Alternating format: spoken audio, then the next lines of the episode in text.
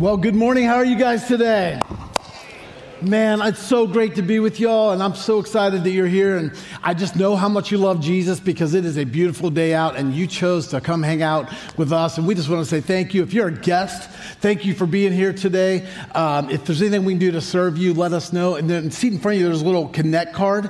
Uh, if you would just, after service, take that into our VIP room, we'd love a chance to meet you, connect with you, and just get a chance to uh, say hi to you. We have a gift for you, and we want to say thank you so much for being here. How many of you have enjoyed this series that we've been walking through called The Thread? 19 weeks uh, throughout the world. Hasn't it been great? And um, yes, and man, if you have not uh, seen all or been a part of all of our services, I want to encourage you to go back, catch up. It's been wonderful. This week we are continuing uh, in the series, and Pastor started last week talking about this big transition in the nation of Israel. And, and uh, Pastor is on a well deserved break today, and he left me with the hardest of the two nations. So I want to say thank you, Pastor, uh, on, that, on that trip. But he's, uh, last week he talked about Israel splitting from one unified nation. There was three kings uh, that had uh, ruled over the nation of Israel. There was Saul, then there was David, and then there was Saul. And they were unified as a nation. And at the end of Solomon's life, uh, as he dies, uh, things changed drastically. And Pastor last week talked about the southern kingdom of Judah, which was now named Judah, and the northern kingdom with 10 tribes uh, was. Um, Israel, that's what I was thinking of. That was great. Israel. And and this is where my brain kind of goes because uh, as we talk today about the northern kingdom of Israel, I just wanted to let you know up front there is nothing good that happens over the next 200 years in the north. And my brain was thinking it's kind of like that team up north. There is nothing good that happens up there. And so I thought, how do I fit that in? And all of a sudden I forgot Israel. So. So, just if you're wondering today, out of the southern kingdom of Judah and the tribe of Judah, and eventually we know that Jesus comes out of that tribe of Judah, uh, and they had a slow burn and crash. But man, Israel, it was just destruction from day one. So, if you're here and you don't know a lot about the Bible, just remember the team up north, nothing good came out of its leadership. Got it? Amen? We can pray now. Let's go home and uh, celebrate. And so we have these two nations that now that are uh, coming into their infancy. And the southern kingdom starts off with terrible leadership decisions by a man named Rehoboam. He is Solomon's son, and his very first decision transforms everything. If you remember last week, Pastor talked about that the people came to Rehoboam and said, Man, if you would just lighten up on us, they had been taxed heavily. They had been going through a lot of political turmoil. They were, uh, they were being ruled over by his father uh, with a really with a real iron fist. And they said, if you would just lighten up a little bit and you would ease up on the taxes. Does that sound familiar still? Amen? Man, I feel like we're connecting already here. And uh, if you would just ease up on the taxes, if you would just lighten up, we will serve you. And remember, Rehoboam, his first big leadership decision was I'm not going to do that. I'm going to be worse than my dad. That caused these the 10 northern tribes to flee and say, We're going to go find our own king. And that's where we're going to be at today. Israel and all of this, their whole heart is they want a king. They want a king, and God has been telling them, You don't need a king.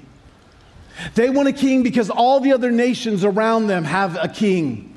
They look and man, it just seems great to have a king. And what they were really saying is, man, we want someone who will be our protector and our provider and our sustainer.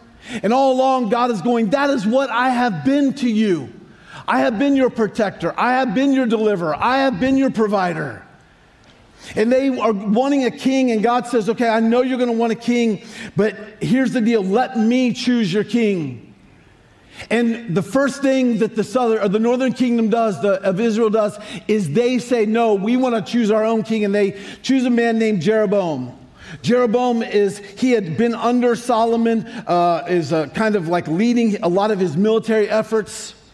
And they choose this man. He is wise, they think. They think he's a great leader, but really he had led a rebellion against the house of David.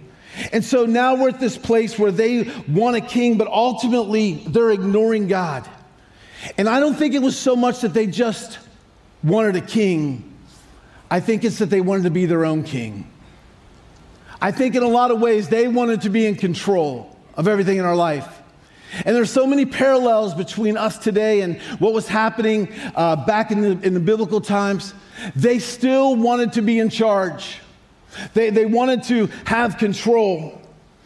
You said, uh, a French philosopher once said, In the beginning, God created man in his own image. And from that moment, man has been trying to repay the favor that we have been trying to create God in our own image. And that's ultimately what's happening in this moment.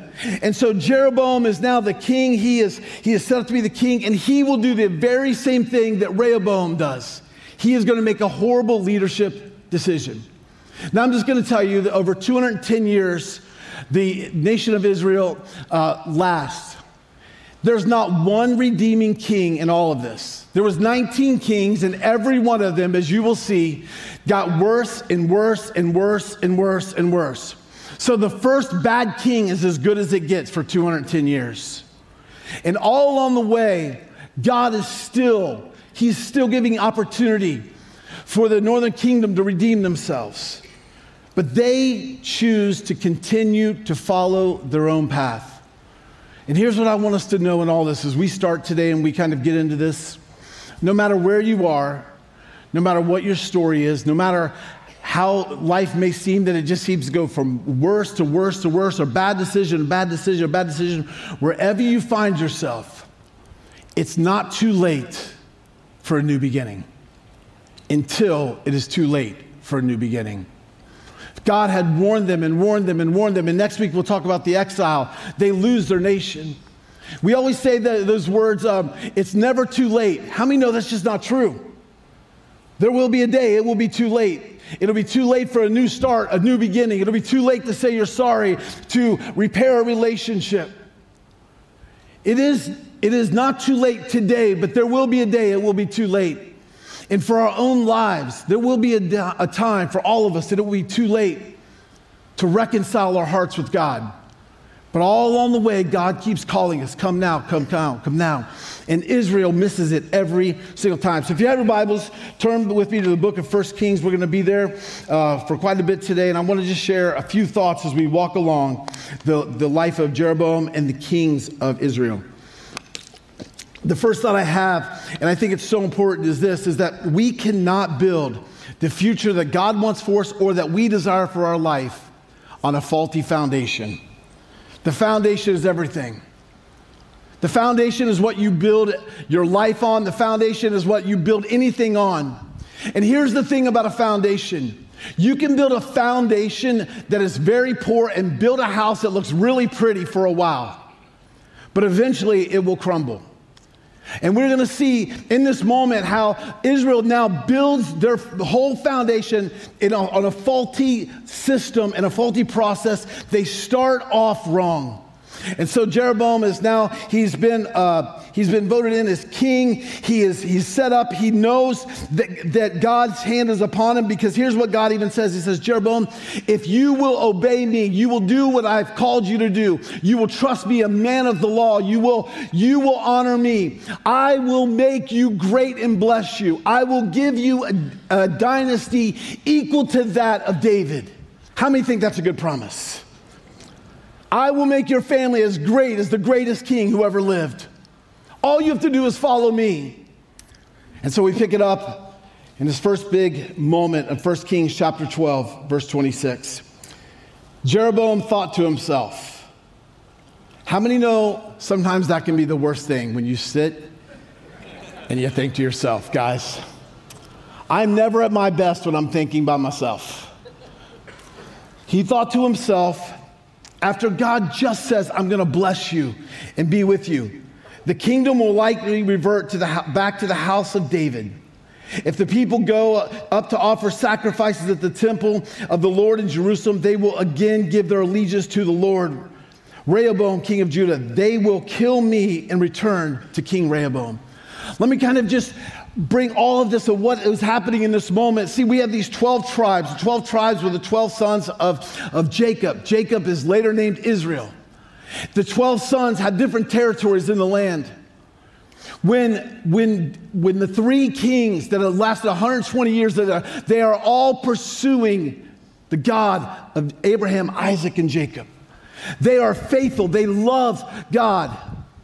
When the kingdom splits, what now happens is the people that were in the, the northern kingdom that team up north, they would go down to Jerusalem because Jerusalem was in, uh, was in Judah, and they would still celebrate the rituals. They would go to the festivals. They were still going back to Jerusalem. And this first moment of leadership that Jeroboam does is he starts to think in his mind, something is going to be taken from me. He stops thinking like a king, he stops thinking like a man of God, and he starts making decisions based on selfish motive. And I know we probably are never going to have to have the weight of deciding about the kingdom that we're going to run and what we'll do with it. But all of us are going to have to make a decision on this journey. Am I going to make decisions in my life based on selfish motive and fear, or am I going to trust God? Jeroboam ignored the Lord and he sought to control himself, his nation, and even his God. Panic now stricken. And so here's what he does. After seeking advice, the king made two golden calves. See, that's something only a guy would come up with, isn't it? I'm going to sit and think to myself, how can I now get everyone back? I'll make something. And so he gets to this place where he makes two golden calves. Now, what's significant in this moment? Do you remember when they were, God delivers them out of Egypt? And he, uh, Moses goes up to the mountain to talk to God, to get the law. And while he's gone, they start creating their own God. And what do they create? A golden calf. And what he's saying is, do you remember back uh, when God was really God, when, when Moses was out of the picture, this is what our forefathers really wanted to worship. He's doing everything he can to get the allegiance to him because at the heart of these, these 12 or 10 tribes that are of the northern kingdom, they still in their mind are people that want to pursue God. And so he tries to strip God from their hearts and he says, Here are your gods, Israel, who brought you out of Egypt. One he set up in Bethel and the other in Dan, meaning the north and the south of the territory. And this thing became sin. The people came to worship at the uh, one at Bethel and went as far as Dan to worship the other. What Jeroboam does in his first leadership decision is he lays a foundation that will destroy the future of what God wanted to do in his life. Instead of trusting that, that God would be with him, he not only tries to manipulate the people, but he tries to manipulate God. And so he, he creates these golden calves and he says, Go worship them. And then he would put temples around these golden calves so people would now go and worship there and they would sacrifice there. Not only that, he changes the dates of the festivals and he confuses the people so they don't even know when, it, when the festivals are of, of God, so they don't go to Jerusalem anymore. And it was all because of this. He didn't want to lose what he had. He brought curse upon the generations that would follow because he refused to follow God. And so he ignores everything that God had promised him. See, the foundations we lay in our lives, they will ultimately affect the next generation. How many can look back in your own family and you can see decisions that you, maybe your mom or your dad had made and that their parents made and their parents made that affect you today, good or bad? What one generation does, the next generation is going to take and do in excess. And here we find Jeroboam, and he makes this one decision that transforms everything. And so Jeroboam is the king, and now he dies. And listen to what it says in 1 Kings 15 25. Nadab, son of Jeroboam, now his son, became king of Israel in the second year of Asa, king of Judah. And he reigned over Israel for two years. Verse 26. He did evil in the eyes of the Lord, following the ways of his father and committing the same sin his father had caused Israel to commit. I want you to see that last sentence of that because that is going to be the pattern for 19 kings. They get to this place where they're, they're just continuing to follow in the destruction of what Jeroboam lays out. It goes on to say in verse 34 he did evil in the eyes of the Lord, following the ways of Jeroboam, committing the same sin Jeroboam had caused Israel to commit. The foundation has been laid. And in the foundation that he lays, here's ultimately what he is doing. He is ultimately pulling the nation and the people away from the things of God. But what's so profound in all these kings that we will see is that they are all the gener- they are all the genealogy of Jeroboam. His son and his grandson, his great grandson, they have all they have all left their faith. They have all made horrible decisions, and it gets worse, and it gets worse, and it gets worse. Because the foundation that is laid in our lives will ultimately be what we build upon it. And what, what we need to realize, listen to me, dads especially, listen to me. When I had my four kids, I thought at first I needed to be a perfect dad. And my wife reminded me really quickly, well, that ain't happening. and what I've learned over the last 21 years of being a dad is this is that my kids didn't need to see me be perfect. They needed to see the foundation of where I would return when things got bad. That Jesus was always going to be the place that I would return. And from king to king to king, at any point, any king could have said, Let's stop. Let's, let's lay a new foundation. But they don't. They just keep going because they were repeating what they saw. Listen to how it goes from here. And so this is as good as it gets because it now even gets worse. So Zimri, 1 Kings 16 12, destroyed the whole family of Baasha in accordance with the word of the Lord spoken against Baasha through the prophet Jehu. Because of all the sins Baasha and his son Elah had committed and had caused Israel to commit, they aroused the anger of the Lord, the God of Israel, by their worthless idols. I think it is so important for us to pause and look in this, going, the foundation of my life will ultimately be the product of my legacy. That is the God, the foundation of my life, is my own agenda, the foundation of my life. And let me just say it like this we can even build foundations that seem spiritual, but are not about Jesus, and we can build pretty things on them in our lives, and we can make it sound Christian and look Christian. But no matter how great Everything looks on the outside. If the foundation is not solid, if the foundation is on things that will last in God, it will ultimately crumble. And, and Israel is now just continuing to build a foundation that is going to ultimately bring destruction. 1 Kings 16 25. But Omri did evil in the eyes of the Lord and sinned more than all of those before him. How would you like to have that as your title in the scriptures? He was worse than everyone else that came before him. It says that he followed completely the ways of Jeroboam. There it is again. It all goes back to the foundation, son of Nebat, committing the same sin Jeroboam had caused Israel to commit, so that they aroused the anger of the Lord, the God of Israel, by their worthless, these worthless idols. See, in this place, in this space, they keep trying to pursue things that don't matter. And for us, our foundation, it can talk, we can talk how our, our, what we're building and what we're doing, but if the foundation of our life and our heart is not built on the things of God, it will all be worthless. It will be meaningless.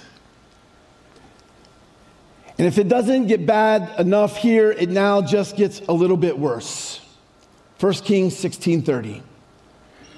Ahab, the son of Omri, did more evil in the eyes of the Lord than any of those before him.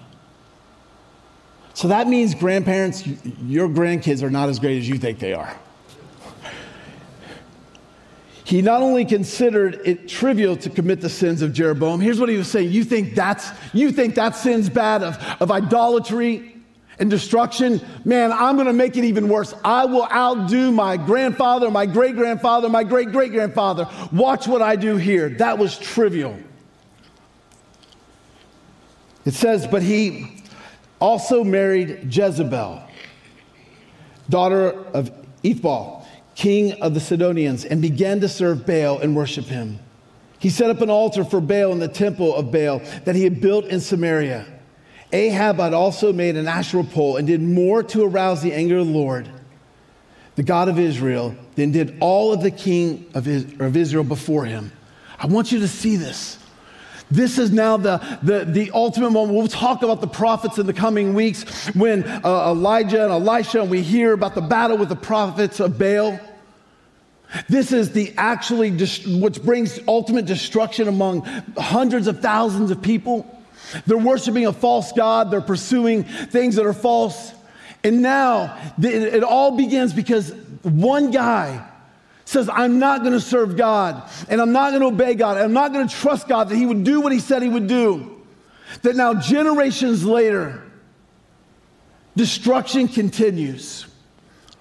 And here's what I know about all these kings none of them could have changed what their fathers did, but all of them could have changed what their sons saw. None of them could have changed the past. Do you know we cannot change our past? We cannot change what our parents did to us or didn't do for us. We can't change our mistakes and our sins. We cannot change anything that happened up to this moment. But we have to realize we can change our future. We can change what happens tomorrow. But most of us, we live in what was, that we fail to see what could become and what God promises He would do in our life. We, we think, man, maybe God wouldn't accept me, or man, if, man, there's no way that God would love me because look at this past or, or my family's past. There's no way that God would love me. But it's amazing that through every king, God is still paying attention, hoping and pleading that they would come back to Him. And when they don't, it just breaks his heart even more and more and more. It wasn't that God was angry that they were just sinning. It brought God to anger because it was destroying the people that he loved. Our lives, our sin, our issues, they're never just our sin, our life, and our issues. How many know your sin, my sin, our sin always affects others? And it will affect from generation to generation to generation. And, and if we do not stop and inspect the foundation of our life, we will build something that may seem good for a while, but it will ultimately bring destruction. When's the last time you looked at the foundation of your life? Is it centered around God and the things of God? Tiffany and I lived in uh, Texas for a few years, and I remember our first year there was in the summer. We had 65 days of 110 plus uh, temperatures, no rain. And people go, but it's a dry heat. Just stick your head in an oven and see if it feels any better. One day we get a knock on the door, and it's the fire department. And they asked me a question an Ohio boy has never been asked Sir, have you watered your foundation? I'm not even sure what that means. It doesn't even sound like it's a clean joke. I don't even know what any of this means. He said, Have you watered your foundation? I go, No. He said, Have you, have you looked at it? No. He said, In Texas, we have to go around and have people inspect their foundation. He said, Let me show you. And he walked me through, and all of the, the dirt had been gotten so hard and dry, it pulled away from the house, the foundation, and the foundation was cracking all around. It was ironic because we were putting in new kitchen stuff, like redoing the kitchen at that very time. And I thought foundations are so boring. Nobody says, Come over and look at my foundation. But everybody sees when your foundation isn't right, eventually it falls apart. So the first thing I did was I watered my foundation, as goofy as that sounds. But I had to inspect the foundation because no matter what I did, on top of the foundation, eventually it was all going to bring destruction. And for us spiritually, if we do not inspect the foundation, what is the foundation, the core of our life? Is it built on the promises of God, the things of God? Or is it, is it built on the things of our own desires and our own wants and our own heart? We have to do an inspection, and this is to believers. This is to believers. How is the foundation of your marriage? How is the foundation of your faith? How is the foundation of our church? Because we can't continue to build the future that God wants for you and us if we have a faulty foundation. See, God will let us have the desires of our heart for a while if they're even if they're not from him. And he will let us have things that will ultimately bring destruction so we can see what truly matters. And Israel misses it for 210 years. And why? Because on one day, one king built on a bad foundation. Instead of building on God, he built on selfish motive. Jesus said it about the foundation best in Matthew 7 24. He said, Everyone that, who hears these words of mine and does them will be like a wise man who builds his house on the rock. And the rain fell, and the floods came, and the winds blew and beat the house, but it did not fall because it was founded on the rock. And everyone who hears these words of mine and does not do them, they are a foolish man who built his house on the sand. Here's the thing you can still build a nice house on the sand for a season. And the rain fell, and the floods came, and the wind blew and beat against the house, and it fell. And great was its fall. You know, I was thinking back over these last couple years when, when COVID hit, not all the uh, middle of COVID chaos, but do you remember the very first day like COVID really hit and you were like shut down? And you're with your family and you're going, how am I going to get through this? I can't go eat, I can't do nothing. I'm stuck with these kids in homeschooling. what am I going to do? And it felt so weird and it was so disconnected. And, uh, and everyone was in turmoil. And now when we look back, we don't think about that season of, we think about all the chaos that came after. Right? We forget how much God has brought us through. Newsweek put a report out that the church is on the brink of destruction in America.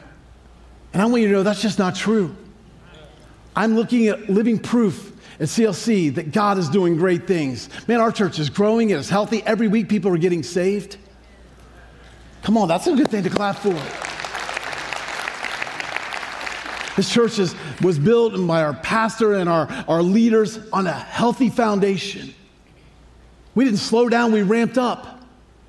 But there were churches even then, they had forgot what God had done and they gave up, man. They stopped worrying about reaching people and preserving themselves. And one in five churches closed in America. And when we look now at what God is doing, the question is this is not so much what are we building, but what are we building on? Are we building on Jesus? The second thought I had when I was walking through the Kings was this is that ultimately your king will determine your destiny. Your king will determine your destiny. Let me just say like this everybody in here has a king. You have, you are following someone in your life. You're either, maybe you're the king of your own uh, life and your own world. I'm the only thing I'm the king of is my recliner if my wife's not sitting in it.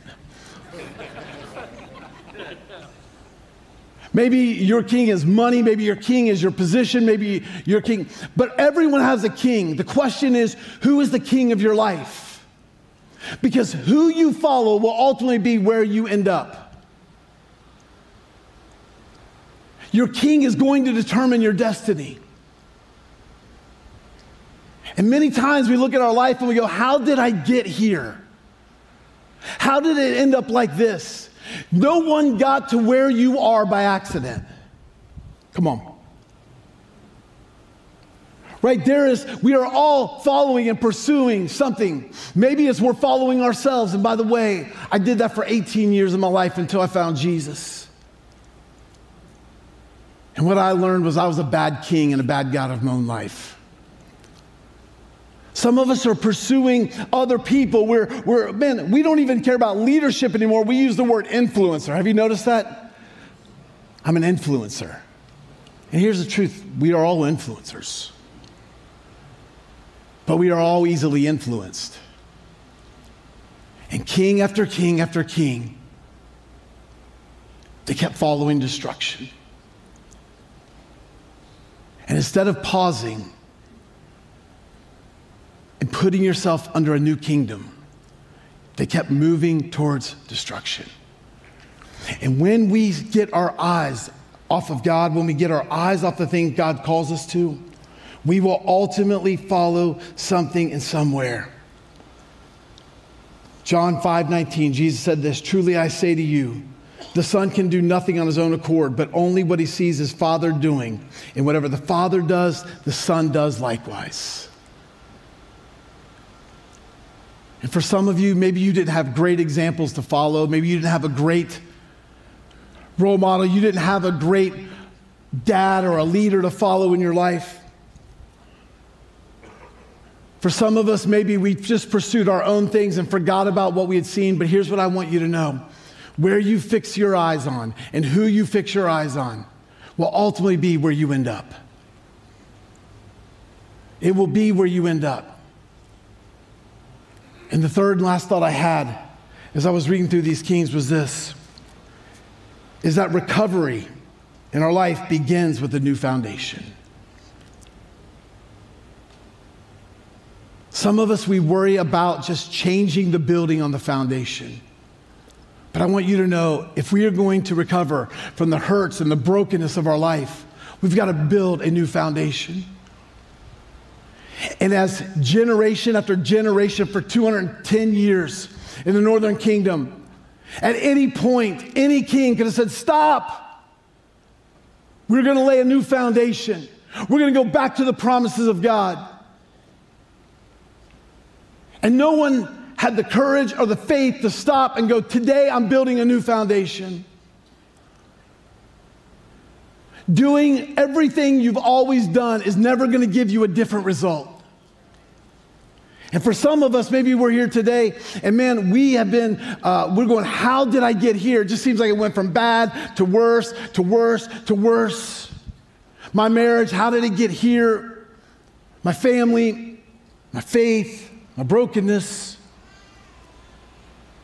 And here's what I want you to know no matter where you are on the journey, God wants to step in and lay a new foundation. But you can paint a old house so many times,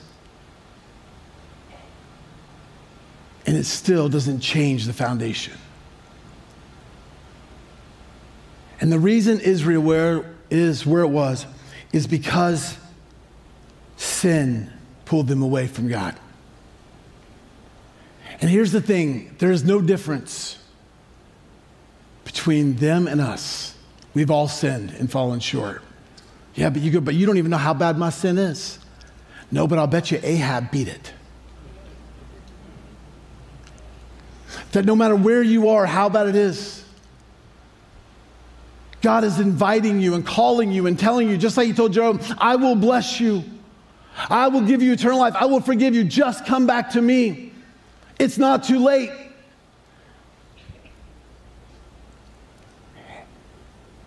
And if you think, well, if I just find God or I find church, that'll fix it. No, that might be a that might be a building component. But the foundation of our life has to be surrendered to King Jesus. Look forward to Jesus. Keep moving towards Jesus.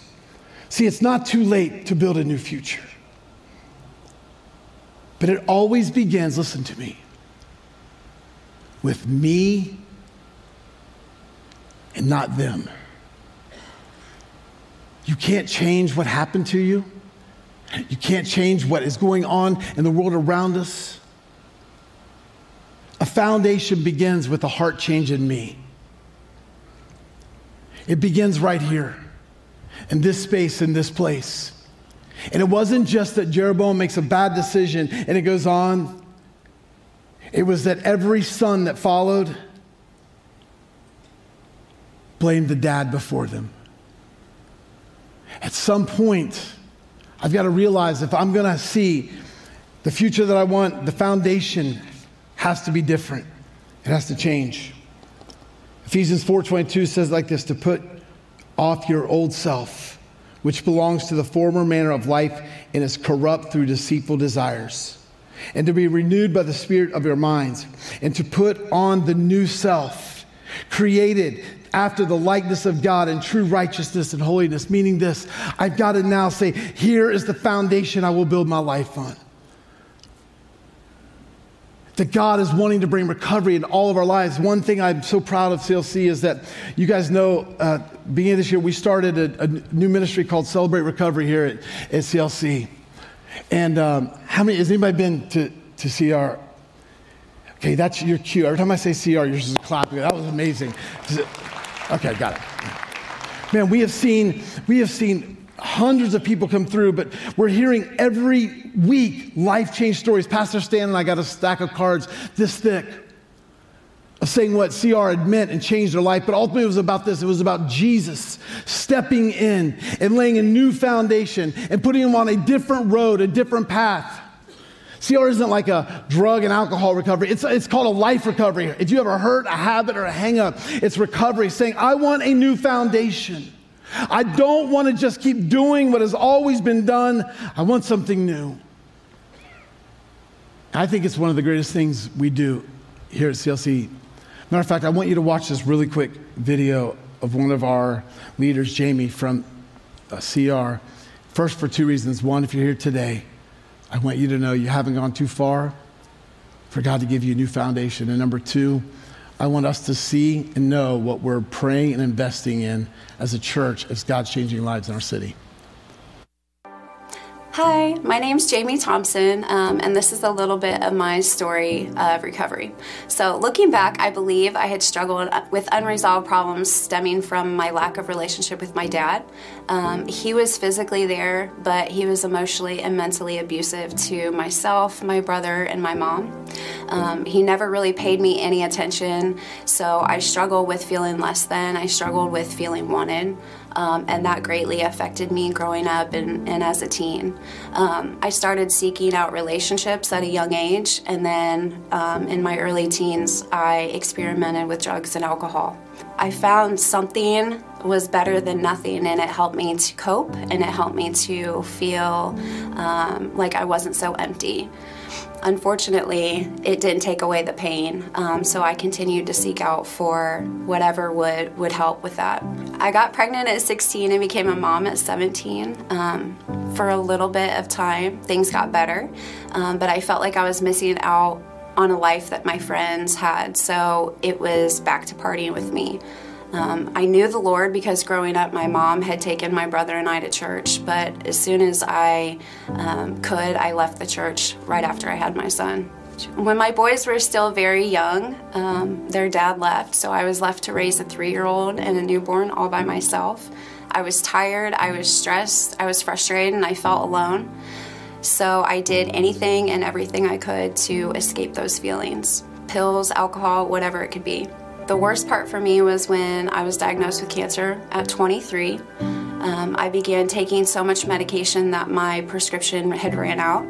My parents had taken my boys because I was in no shape to have them. Um, I was sad, I was lonely, I was depressed. I gave up and decided to try the ultimate evil, and that was heroin after I was de- denied my medications, I hit rock bottom and everything just unfolded from there. I lost my home that was in a nice neighborhood um, because I wasn't paying the bills, I wasn't paying the utilities, and I ended up on the wrong side of Middletown in a really rundown house. Some days I didn't eat. Um, it was the drugs or food and water, and I chose the drugs.